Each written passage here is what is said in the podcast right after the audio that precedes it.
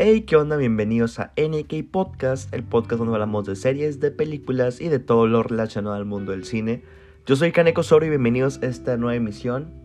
Te recuerdo que me puedes seguir en Instagram como arroba canecosorio. También le puedes dar a seguir al podcast, nada más te metes al perfil, le pica donde dice seguir. Si estás escuchando esto por Apple Podcast, puedes... O no, si no lo escuchas en Apple Podcast y lo escuchas en Spotify, también podrás hacerme el gran paro de meterte a Apple Podcast y calificarlo con 4 o 5 estrellas, por favor, para que aparezca más gente y más gente se una a esta conversación que estamos teniendo aquí en NK Podcast. Y bueno, primero lo primero, esta semana no hubo podcast, este miércoles o jueves ya hemos estado cambiando el día de emisión. No hubo programa, realmente, pues ahora sí con una disculpa. No hubo podcast porque acabo de ir de vacaciones y me tomé una semanita ahí para nada más estar acostado. Me maratoneé una serie que se llama Skins, una serie inglesa, tipo adolescente, nada más para estar ahí perdiendo el rato. Pero son esas series que, como por el mismo drama que se llega a armar, como que estás clavado y ves uno tras otro, tras otro. Me aventé las primeras dos temporadas. La tercera ya no me gustó, entonces ya no la vi. Y estoy haciendo toda la semana, básicamente. Entonces, pues sí, no hubo podcast esta semana. Pero para compensarlo, esta semana habrá dos. De hecho, eso nos pasó también a principios, saliendo de las vacaciones, de hecho, de diciembre. No hubo podcast y también nos rifamos dos podcasts. Hicimos el de Queen's Gambit y el de Historias de Nueva York, el documental slash serie de Martin Scorsese con Fran Lebowitz. Gran podcast, creo que es el número 10. 10 y 11, si no los han escuchado, vayan a escuchar esos también.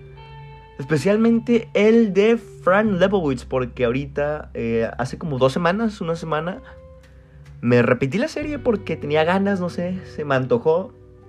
Y si es una gran serie, gran, gran serie. Si no la han visto realmente, chequenla, está en Netflix. Y también después chequen el podcast donde hablamos de esa serie. Pero bueno, esta semana estamos regresando a la temporada de premios que... Así es porque vimos la ganadora al Oscar a Mejor Película Extranjera, Druk o Another Round. Esta película eh, la vi en el cine, se estrenó esta semana en México, se estrenó en Estados Unidos hace como 5 meses.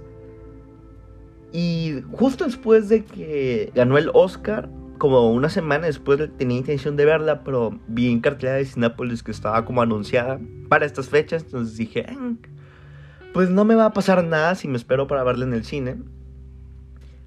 Y efectivamente la vi el día de ayer. Ayer que fui a verla, de hecho, mucha gente como que tuvo ganas de ver esta película, o no sé por qué, pero no es una película comercial, no es cruela, que me podré entender que casi no hubiera boletos. Pero para el horario de ayer, que fue sábado, ya no había boletos. Me tuve que sentar hasta enfrente de la sala para poder ver eh, Another Round. Que aunque sí está un poquito incómodo, realmente no es algo imposible de ver. O sea, si un día les, realmente tienen ganas de ver una película y nada más hay asientos en las primeras dos filas, vale la pena. No está tan gacho. Si se alcanza a ver bastante. Pues no bastante bien, pero se ve decente. Entonces, hack. Si no alcanza a ver, véanla, no está tan gacho. Y realmente es una gran película, gran, gran película. Qué bueno que la vi, qué bueno que al final no me dio miedo estar hasta enfrente. Y me animé a verla. Y realmente los invito mucho a ustedes, si no la han visto, que la vayan a checar. Creo que ahorita está en el cine, no sé cuánto tiempo va a durar. Si no, creo que está en HBO Max, ya que también se va a estrenar HBO Max, no sé si en, en dos semanas, creo que se estrena.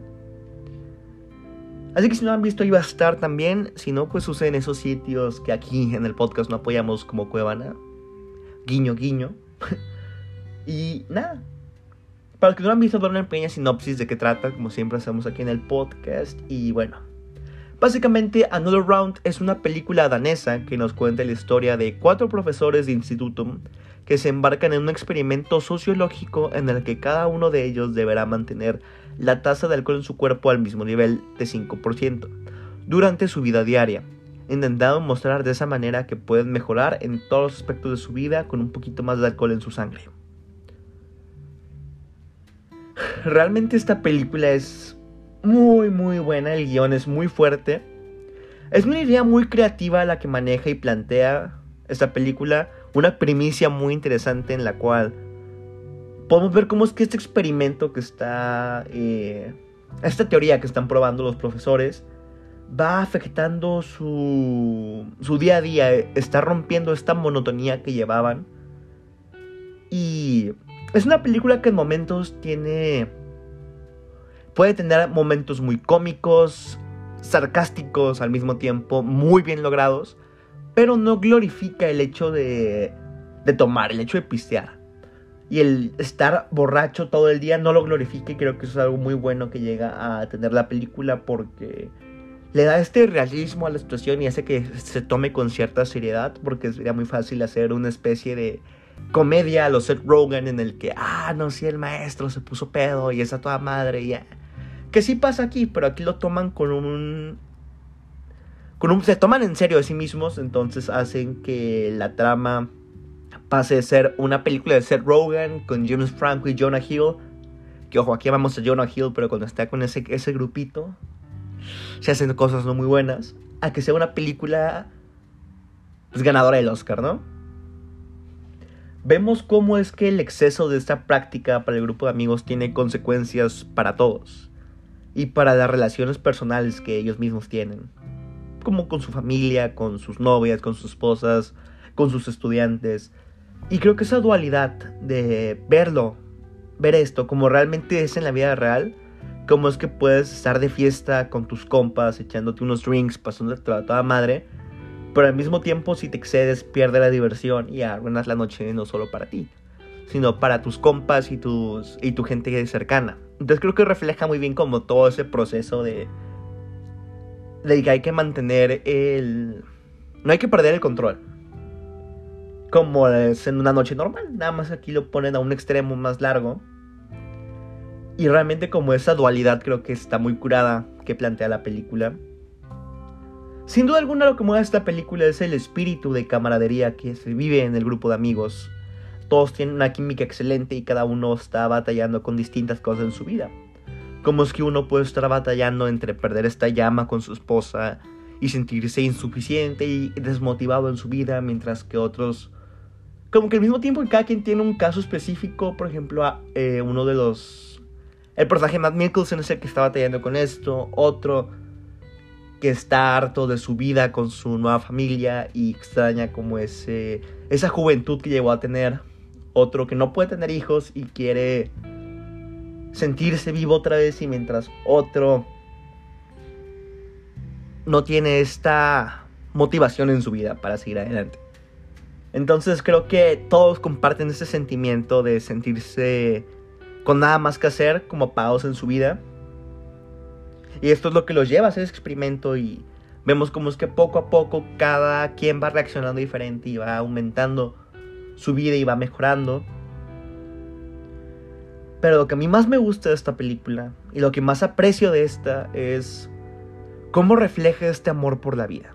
Con sus altas, con sus bajas y a veces con sus muy bajas. Nunca pierde la película este sentimiento que mientras estés rodeado con la gente que quieres, aún en los peores momentos siempre llegan tiempos mejores. Y sin duda alguna este amor a la vida se refleja perfectamente en la escena final de esta película. Donde Max Mikkelsen está bailando a Life, yo creo que es la parte que ponen en la premiación. Y es lo que hizo que después de la noche, el día después de los Oscars, las plataformas de streaming registraron sus como vistas a las películas que estaban disponibles ahí. Y esta fue la película que más le llamó a la gente con un 70% de visualizaciones extra que que llegó a tener la película después de, de esto y realmente es algo increíble. Es... No quiero profundizar mucho en esa parte, pero sin duda alguna es un final excelente para la película. Y es de los mejores finales que he visto en mucho tiempo. Hacía mucho tiempo que no había un final que me transmitiera todo lo que me transmitió este. Todo el cast actúa excelente de esta película, pero sin duda alguna Max Mikkelsen, nuestro protagonista, sobresale, se roba la pantalla por encima de todos los demás. Especialmente cuando su personaje tiene estos momentos trágicos. Realmente logramos conectar con el personaje, pero no lo justificamos. Porque entendemos todo el contexto que hay detrás y todo lo que le está pasando, pues al final de cuentas son las consecuencias de sus actos. Y Mads Mikkelsen nos da a entender esto y refleja esto con su actuación de una manera perfecta. Así que sin duda alguna esta es una película que les recomiendo a todos que le den una oportunidad. Es una película que no puedes dejar de ver. Que no... Aunque no, no quieran ir al cine, no vayan al cine frecuentemente. Dense la oportunidad de ver esta película. O búsquenla en su servicio de streaming favorito. Legal o ilegal. Pero es una película que vale mucho, mucho la pena.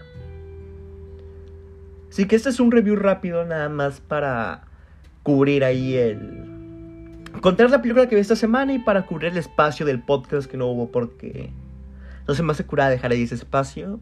Este miércoles o jueves trataré que sea miércoles para recuperar esa rutina que tenemos de miércoles de NK Podcast. Eh, este otro capítulo, no sé si vamos a hablar de una película vieja, estoy pensando a lo mejor en Goodfellas Estoy pensando también en ver el nuevo especial de Bob Burnham de Netflix, un especial de comedia que ha estado haciendo mucho, mucho ruido últimamente y me llama mucho la atención. O también estoy pensando en hacer una reflexión. Ah, porque me puse a pensar últimamente cómo es que mucha gente todavía usa el término de, ah, esta película está sobrevalorada. Cuando realmente creo que eso es algo que yo llegué a usar mucho antes, hace un par de años, hace como unos 2, 3 años, decía, ah, no, sí, esta película es sobrevalorada, esto es sobrevalorado. Y realmente no entendía eh, todo el contexto que viene con decir que algo es sobrevalorado. Y creo que es un tema muy interesante que podríamos tocar aquí en el podcast, hablando de películas. Entonces, sí, esto entre esos tres veremos que se usa para el siguiente miércoles o jueves. Pero, pues nos vemos hasta entonces. Muchísimas gracias por escuchar. Les recuerdo que me pueden seguir en Instagram como arroba canecosorio. Y nos vemos en el siguiente podcast. Bye.